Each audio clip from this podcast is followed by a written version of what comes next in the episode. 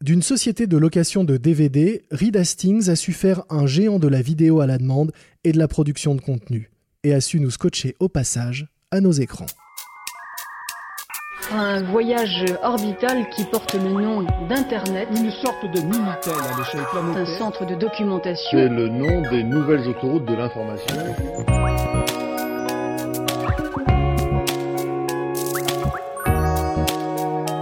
Les génies du numérique, un podcast capital.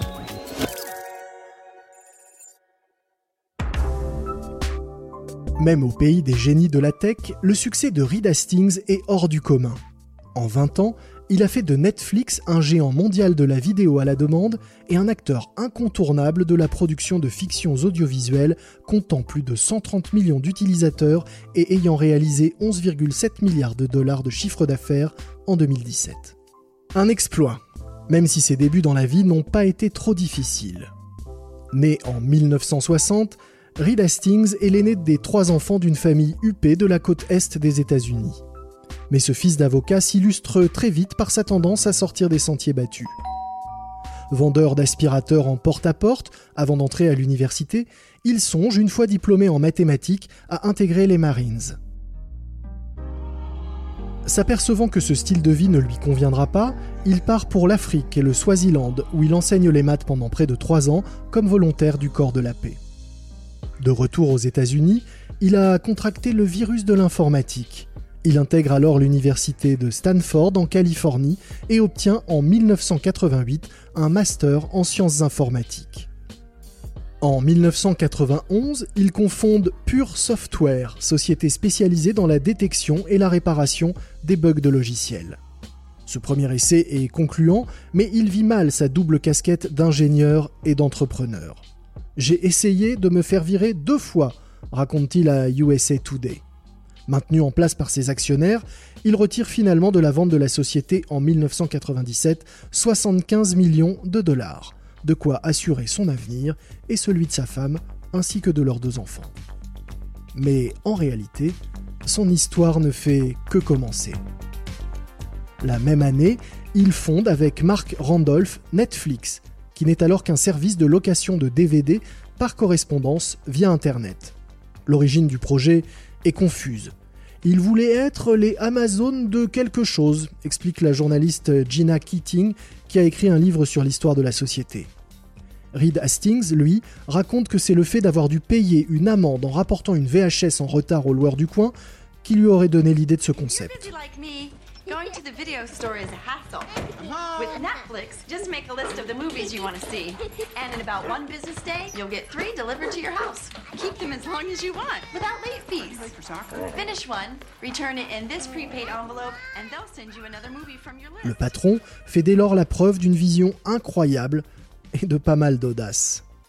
Nous sommes nés avec le DVD et nous savions que cela allait être temporaire. Personne ne pensait que nous enverrions des DVD par la poste pendant des années, expliquait-il dans une conférence TED en 2016. Lui en est convaincu très tôt, l'avenir c'est le streaming et la diffusion de films en ligne. Dès 2007, il propose d'ailleurs ce service à ses abonnés. En 2009, son catalogue compte déjà plus de 100 000 références. Mais ce qui fait sa force, c'est l'algorithme de recommandation mis au point par ses ingénieurs. Les comportements et l'historique de visionnage des utilisateurs sont décryptés et les caractéristiques des films, réalisateurs, acteurs, genres sont passés au peigne fin afin de proposer à chaque abonné les références les plus susceptibles de le séduire. Et quand l'ingénieur se fait producteur, c'est encore en s'appuyant sur les algorithmes. En 2013 sort ainsi House of Cards, une série dont le succès était programmé. La série est le résultat d'une équation combinant plusieurs facteurs.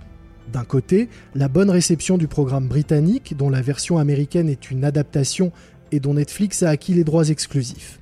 Et de l'autre, la popularité des séries politiques et celle du réalisateur David Fincher et de l'acteur Kevin Spacey chez les abonnés de Netflix. À l'époque, la société avait misé 100 millions de dollars sur la série. Cette année, Netflix prévoyait de dépenser 8 milliards dans les contenus. Entre-temps, avec des séries comme Orange is the New Black, Stranger Things, mais aussi des longs métrages et des documentaires, Netflix s'est imposé comme un acteur de poids dans la production audiovisuelle. Avec House of Cards, dont il propose tous les épisodes en même temps, Reed Hastings a aussi révolutionné les pratiques du consommateur. Pour lui, il s'agit seulement de laisser à ses abonnés le choix de regarder leur série à leur rythme, quitte à dévorer toute une saison d'une traite en mode binge watching, ou comme on le ferait dans mon bouquin. Un portrait signé Marion Perrier, lu par Lomic Guillot et réalisé par Lucas Vibo.